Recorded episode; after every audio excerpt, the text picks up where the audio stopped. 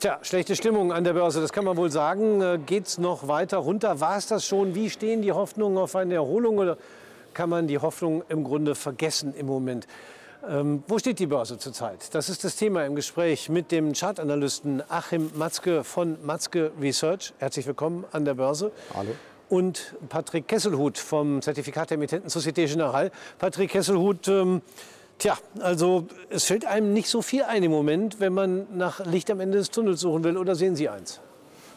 Ja, es ist eine schwierige Gesamtlage. Der Nahostkonflikt hat natürlich einiges in Bewegung gebracht. Bei den Rohstoffen eher dann steigende Kurse, bei Aktien jetzt doch ein bisschen auch äh, fallende Notierungen, muss man sagen. Das liegt daran, dass auch ähm, möglicherweise nur Ölpreisschock vielleicht doch äh, möglich ist, wo dann wieder die Notenbanken einschreiten könnten, die Zinsen vielleicht doch noch mal anheben könnten, auch wenn das momentan die wenigsten glauben.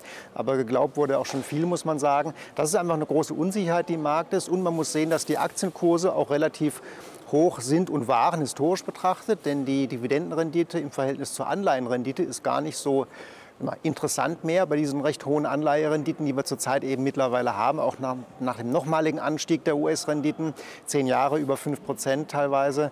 Ähm, das sind schon Argumente auch mal gegen den Aktienmarkt, muss man sagen, auch wenn die Berichtssaison bisher relativ gut sich hält. Aber natürlich sind einige Risiken da und wie gesagt, der Optimismus, der da ist, ähm, der wird dann auch relativiert und haben wir jetzt gesehen in einem Abverkauf, ähm, der dann aber auch erstmal jetzt wieder gekauft wurde. Also schwieriges Bild momentan. Bleiben wir aber noch mal beim Gesamtbild. Bild, Achim Matzke. Was sind so die Faktoren, die im Moment entscheidend sind? Ich glaube, es gibt drei zentrale Einflussfaktoren. Einmal ist natürlich die geopolitische Lage. Da sind ja mehrere Krisenherde praktisch. Ne, die können jeden Tag für negative Überraschungen gut sein.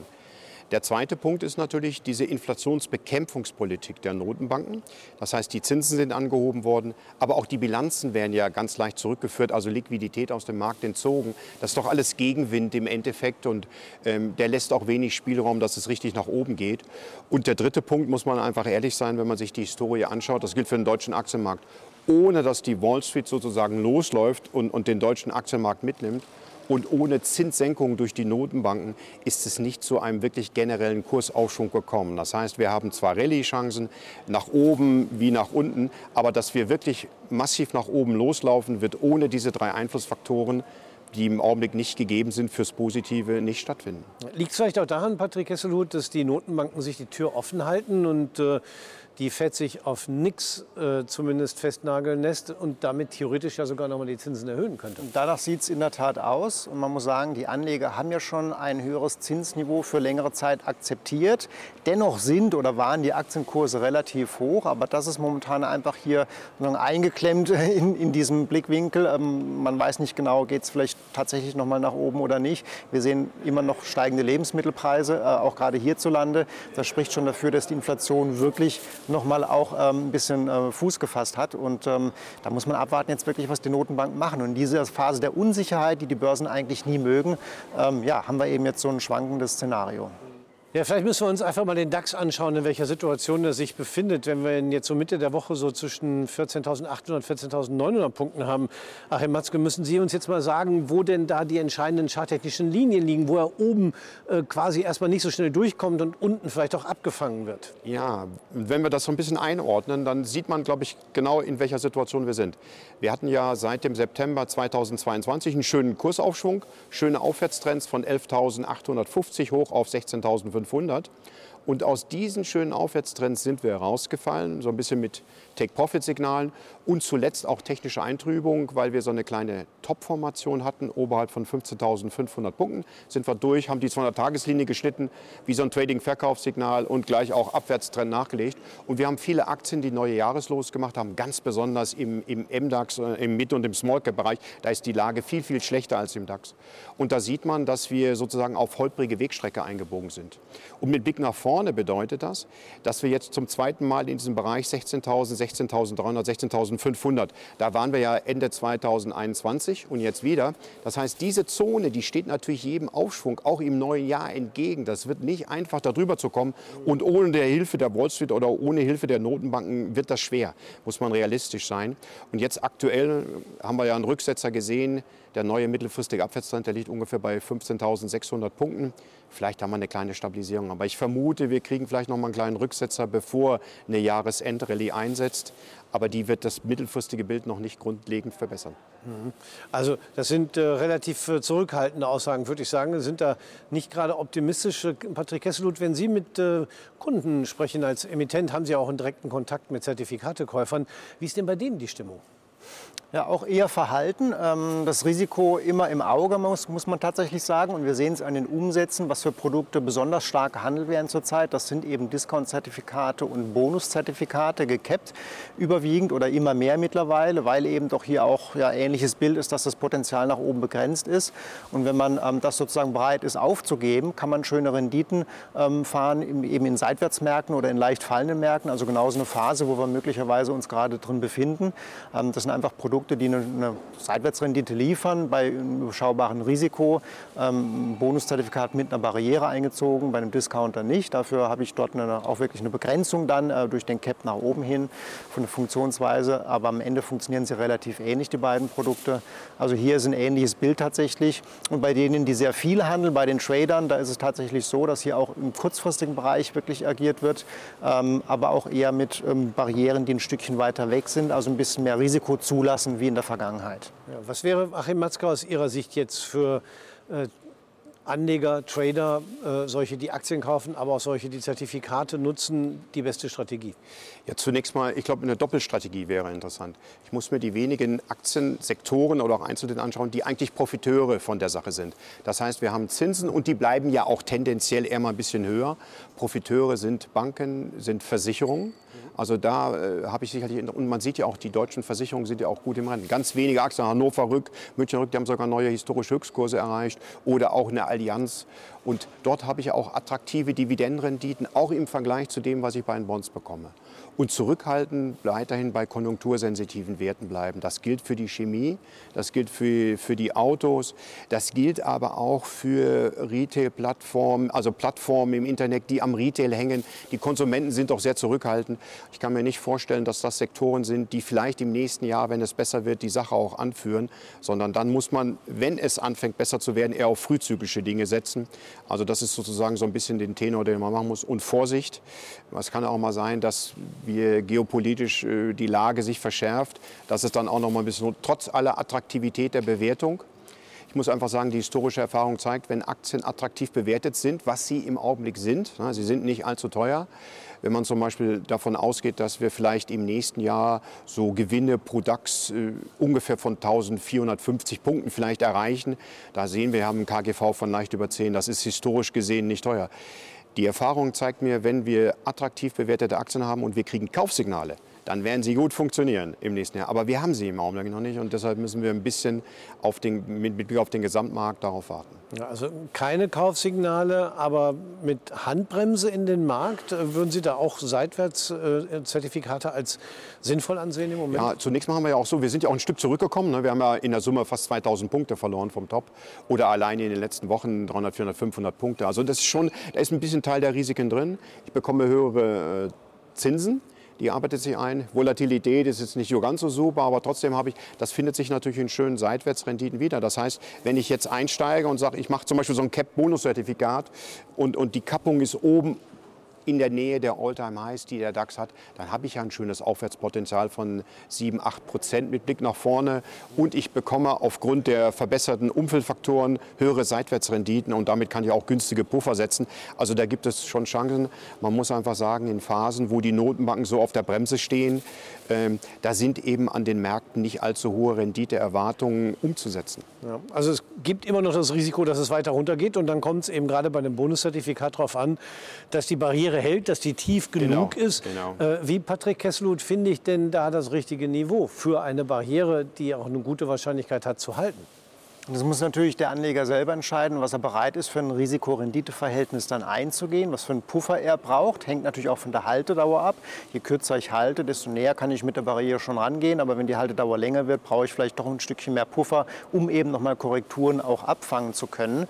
Ähm, da kann man am besten auf der Internetseite des jeweiligen Emittenten schauen und sich einfach mal zwei, drei Produkte raussuchen. Das kann man recht gut vergleichen dort auf diesen Webseiten. Dann sieht man ganz genau, wie viel Puffer habe ich in Prozent und was für eine Rendite habe ich. Und dann muss man einfach sein letztlich sein Gleichgewicht finden. Aber eins ist vielleicht auch noch interessant für all die, die sagen, ähm, okay, ähm, wir sind nach oben begrenzt, aber ich rechne doch eher vielleicht mit nachhaltig sinkenden Kursen, weil eben die Zinsen vielleicht noch höher gehen oder sehr hoch bleiben. Ähm, da gibt es auch Produkte, die genau umgekehrt funktionieren, die heißen Reverse-Bonus-Zertifikate. Die funktionieren wie ein ganz normales Bonuszertifikat, nur auf den Kopf gestellt. Das heißt, da liegt die Barriere oben und da kann ich eben die Barriere über die All-Time-Highs legen, 17.000, 18.000, 19.000 Punkte, wo ich mich auch wohlfühle und gucken, was da für eine Rendite rauskommt. Da habe ich das gleiche dann eben umgedreht und auch hier kann ich wieder auf den Internetseiten recht entspannt schauen, Rendite versus Puffer, was ist da genau mein Profil. Egal, wohin ich die Barriere lege, eine Garantie, dass sie nicht erreicht wird, gibt es natürlich nie. Aber ich kann natürlich versuchen, ähm, nach Wahrscheinlichkeiten vorzugehen. Und äh, die Charttechnik kann da ja möglicherweise auch helfen. Inwiefern? Ja, indem wir zum Beispiel die Tiefpunkte der Vergangenheit nehmen, wo der Markt gehalten hat.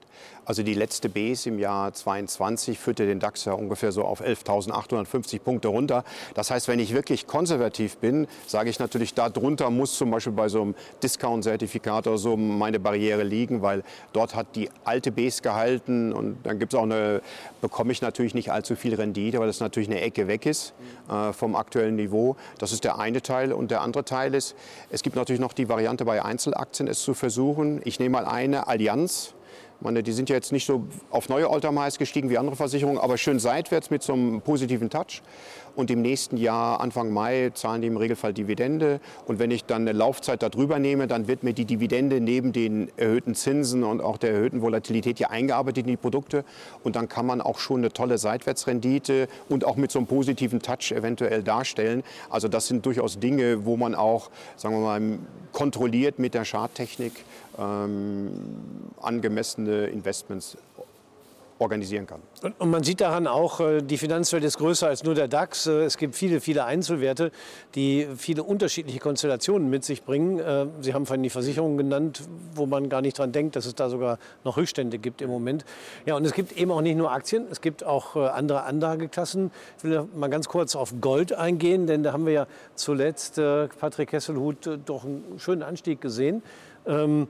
Ist das etwas, äh, was den Goldpreis sogar auch noch weiter über die 2000 US-Dollar-Marke äh, auch nachhaltig bringen kann, diese Entwicklung, die wir da sehen? Also wir haben eine recht äh, hohe Widerstandslinie bei 2070 Dollar ungefähr, aber das können Sie besser einordnen. Da haben wir mehrfach, sind wir da schon dran gelaufen in den letzten äh, vier, fünf Jahren. Das ist natürlich ein sehr, sehr harter Widerstand, aber solche Widerstände ziehen auch immer irgendwo die Kurse. Jetzt haben wir natürlich eine steile Rallye gesehen und verharren erstmal hier in so einer abwartenden Seitwärtsposition seit einigen Tagen. Jetzt muss man gucken, aber ähm, ich denke mal, die Charttechnik spricht vielleicht doch dafür, dass wir eine dynamische Bewegung sehen, sei es nach oben oder nach unten, aber auf jeden Fall dynamisch. Und dann kann man solche Szenarien auch immer ganz gut mit ähm, beispielsweise Faktoroptionsscheinen oder auch mit den klassischen Optionsscheinen nachvollziehen. Ähm, solche Ausbrüche dann in beide Richtungen kommt eben darauf an, dann auf welcher Seite sie passieren. Ja, und da ist Achim Matzke natürlich gleich gefordert als Charttechniker. Wie schätzen Sie Gold im Moment ein? Ja, es ist ja so. Also Gold ist ja im ganz langen ist es eine Aufwärtsbewegung. Aber seit gut zwei Jahren ist es in einer Seitwärtsrange. Oben ist, ist die schon angeschriebene 2070 in US-Dollar und unten ist der Bereich 16.020 äh, 16, 16 bis 16.070. In dieser Range 1600. Äh, 1620, 1670. In dieser Range bewegen wir uns. So, und jetzt sieht man weder die ganz hohen Inflationsdaten, die wir hatten in, in, in den letzten eineinhalb Jahren, sagen wir, noch, noch die Krisenherde, geopolitisch, Ukraine, Russland, jetzt der Nahe Osten, hat den Goldpreis wirklich da rausgebracht. Also ich vermute, dass ohne Rückenwind der Notenbank, dass wir wieder locker gehen und die Zinsen fallen, dann könnte Gold sozusagen nach oben angreifen. Ich habe also eher Trading-Chancen. Gut, was mache ich da? Da würde ich mal sagen, so eine technische Doppelstrategie ist interessant. Ich muss jetzt ein Produkt nehmen, was in der Seitwärtsrange mir in dieser Warteposition eine Seitwärtsrendite liefert und aber ich als Chance da oben dabei bin. Also zum Beispiel ein Bonuszertifikat. Und wenn es nach oben ausbricht, dann kommt sicherlich eine deutliche höhere Bewertung äh, des Goldpreises und dann wird es noch genügend Möglichkeiten geben, also von Trading eher so auf Trend in, in Richtung deutlich steigende Kurse zu setzen. Das wäre eine Variante, wie man bei Gold agieren sollte. Ja, der, der, Vorteil eines Bonuszertifikates wäre gegenüber der Direktanlage, ich hätte eben nach unten einen gewissen Puffer und immer noch eine positive Rendite. Genau. Aber äh, wir wissen ja, Gold bringt keine Dividenden. Das macht es nicht ganz einfach für die Emittenten, entsprechende Konditionen auszugestalten. Man kann eben keine Dividende nutzen. Ich vermute mal, ohne Aufgeld äh, geht da nichts. Also man muss es halt extra bezahlen. Genau, es wird ein deutliches Aufgeld äh, in diesen Produkten stecken, das dann mit eingearbeitet ist, was hier sozusagen diesen Auszahlungsmechanismus sicherstellt ähm, und dann aber beim Erreichen von so solchen Barrieren natürlich auch dann rauslockt. Das Produkt ist nicht sofort wertlos vollkommen, aber ein gewisser Teil des Produktes knockt doch dann weg. Das ist dann eben höher, wenn mehr Aufgeld drauf ist, äh, wie wenn weniger Aufgeld drauf ist. Also diesen, diesen Zusammenhang sollte man sich bewusst sein. Ja, aber äh, so richtig habe ich noch nicht rausgehört, Achim Matzke, sind Sie jetzt eher positiv oder nicht positiv für Gold? Es ist seitwärts mit einem ganz leicht positiven Touch. Und es fällt auf, dass diese Krisen es nicht wirklich nach vorne bringen. Man hat beinahe den Eindruck, wenn man jetzt mal so fünf, sechs, sieben, acht Jahre zurückschaut, das war ja auch Gold so ein bisschen auch immer als Spekulation. Das Casino ist eher weitergezogen. Das ist eher bei den, bei den, bei den, bei den Bitcoins, bei den Kryptowährungen angekommen. Und Gold ist da in ganz ruhigen Fahrwasser seit zwei Jahren. Und es fehlt dieser Trigger, der es wirklich aus dieser zweijährigen Seitwärtsrange nach oben oder nach unten rausbringt. Und ich habe nur so einen positiven Grundton halt. Ja. Also ähm, Verhalten nicht nur bei Aktien, sondern eben auch bei Edelmetallen, in dem Fall Gold. Äh, die Lage an der Börse ist im Moment nicht die einfachste, aber gerade dann sind intelligente Strukturen wie eben Zertifikate durchaus gefragt und gefordert. Konditionen zu liefern, die man sonst mit dem Direktinvestment nicht bekommen kann. Ähm, aber klar, es ist natürlich immer ein bisschen mühsam. Man muss sich darum kümmern, man muss sich die Details anschauen, aber dann gibt es eben durchaus Möglichkeiten. Ich bedanke mich fürs Gespräch. Patrick Kesselhut von der Societe Generale, Achim Matzke von Matzke Research und meine Damen und Herren, vielen Dank fürs Zuschauen.